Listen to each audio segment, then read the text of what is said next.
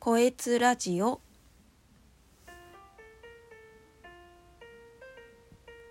2021年1月20日水曜日。本日は第11回目の放送を始めさせていただきます。改めましてこんにちは。こえつと申します。今回は前回に引き続き防災についてお話をさせていただこうかなと思っております。ブログの方でもね少し防災についての記事も増えているんですけどここ1週間くらいで防災について勉強したこととか実際にやってみたことを自分用の記録として残しておきたいかなと思って今収録しております。この放送が誰かの役に立てたりあ私も防災少しやってみようかなって思えるきっかけになれたらいいなと思っております。それではよろしくお願いいたします。話したいことはまあ3つか4つはあるんですけどまず1つ目が防災対策をしながら断捨離をやったっていうことですね。実は我が家は結構広くて使ってないタンスとかもまあそこそこあったんですよ。でね古い家だからなのか家具とかもね全部背が高いんですよね。中何も入ってないのに背が高いって結構ね地震とか起きたらもう倒れてくるっていうのはもう目に見えてるので怖いなってずっと思ってたんですよ。まだ使ってる分はその上に突っ張り棒を天井に向けてつけたりとか固定してみたりとかして転倒するのを防ぐ対策を家族の人と一緒にやったんですけどね。190センチぐらいの高い背の高いタンスをですね。使っていなかったのでこれを機に処分することができました。さすがに190センチのものをね2階にあったのでいや運ぶの無理だろうと思ってたんですよ、まあ、実際に無理なんですけどでもねなんか半分にパキーと割れたんですよね。なんか力任せに引っ張ったら。すごいなとか思って結構劣化してたからなのかなってちょっとは思ったんですけどあれですよ。決してあの我が家が我が家の人らがみんな帰りきってわけじゃないと思うんでそれは誤解ないようにお願いします。まあこれを処分したことによって部屋はね明るくなりましたし広くなったのでまあ一石二鳥かなと思ってまあ実際にこの断捨離をやることで物が減るし倒れてくるっていうリスクも減らせるから相手の命を守る行動にもつながるっていうことになると私は思うんですよ。で、まあ、誰かと住んでいるっていう人はその人と一緒にやることでねあのコミュニケーション取れたり絆が深まるんじゃないかなって勝手に私は想像しているんですけどまあ実際に我が家も大変だったけど大変だったからこそ絆がさらに深まったんじゃないかなって思っております。まあいい体験だったかなって少し思います。まあ転倒対策をしている時とかもね棚の上とかに物が置いてあったりとかする人もいると思うんですけどそれをちょっとどかした時にあもうこれ使ってないなってことでついでに断捨離もするかっていう風にねできるんじゃないかなとも考えてるんで防災対策しながら断捨離って実は一緒にセットでできるものだと思うので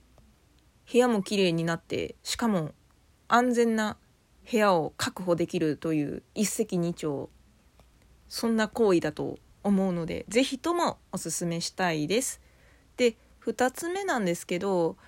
防災模試を私受けてみたんですよね。ヤフーさんの防災模試をやったんですけど台風と豪雨に関する問題が出題されています。でね私これ100点満点中49点しか取れなかったんですよ。もうほとんど後半とか当てずっぽうだったんで多分本当はもっと低いと思うんですけど半分以下しか取れてないのはちょっとさすがにやばいなと思って結構ね知らないこととかたくさんあったので被災の経験がない人とかは、まあ、私もそうなんですけどこういうのやってみるのもいいんじゃないかなとはすごく思いますね。どうしてもね体験したことがないっていうことは実際に起きてみないとわからないっていうことになったらやっぱり不安じゃないですか。そんな起きてから考えるっていうのではね。それだったら対策できるんだったら対策しておきたいですよね。だから私みたいに被災の経験がない人とか少ない人は実際に被災したことある人とか国とかがね発信してくれているあのそういうじょ、えー、防災の情報を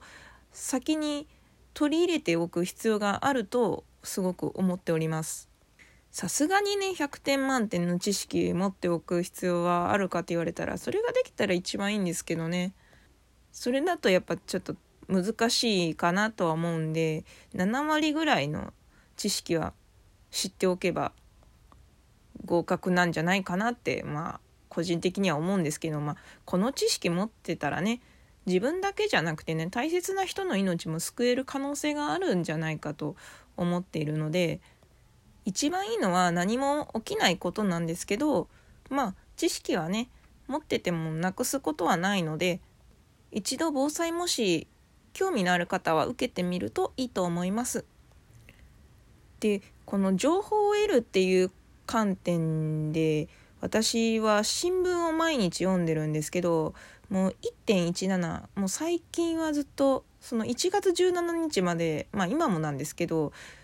震災とかに関しての特集が結構組まれていたんですよ。今の時だったらこのコロナ禍の状況でもし被災したらというようなね特集だったんで結構参考になりましたね。例えば避難所は定員オーバーする可能性があるとかボランティアも県外お断りとかでなかなか来れないかもしれないとか、まあ、もし被災した時に自分が動ける状態であるならボランティア率先してやらないといけないなみたいなそんな感じで捉えることができたのでいい特集記事だなとは思うんですけどそれ以外にもラジオとかでもね結構言われてたんでそういうところからも情報を得てましたね。最近聞いたラジオでは LP ガス、まあ、家庭向けで言ったらプロパンガスかな？あの灰色の長い外とかに置いてるやつね。ボン大きいボンベみたいな。あれあれの方が災害時は復旧が早いという話でした。実際に阪神・淡路大震災で80万以上の家でそのガスが止まっちゃったんですけどその中でもこのプロパンガスの過程はいち早くあの復旧したんですってガスが。プロパンガス以外だと都市ガスがあると思うんですけど都市ガスは地中地面の下にあるので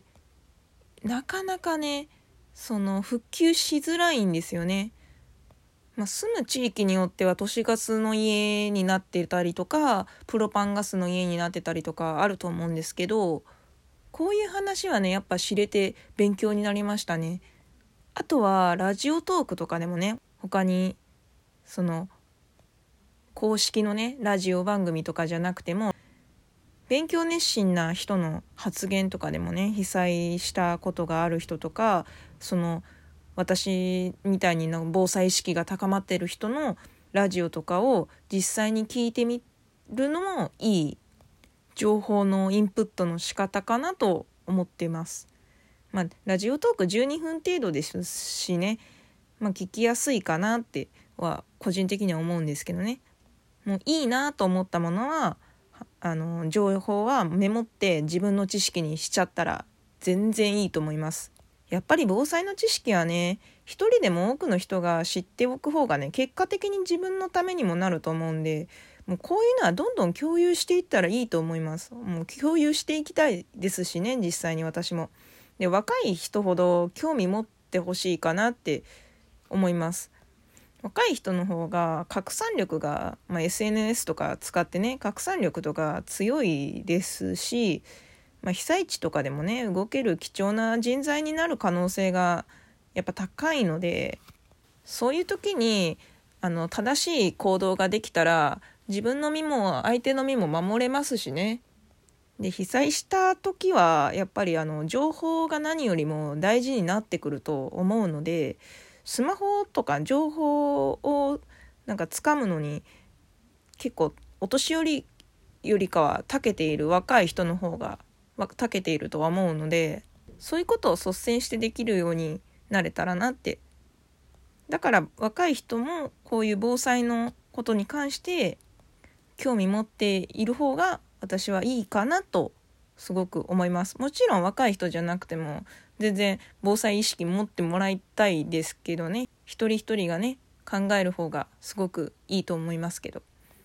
あとはもう私の家築50年ぐらいになるんですけど今の今までね火災保険に加入していなかったんですよ。だから家族と話し合いをしてこれを機にあの火災保険に加入することになりました。まあ断捨離してるのでね家財の保証とかはまあ、平均よりちょっと少ないかなっていう感じはあるんですけどこの1週間はね結構いい経験ができたかなと思っております。今回もお付き合いくださりありがとうございました。それではこいつでした。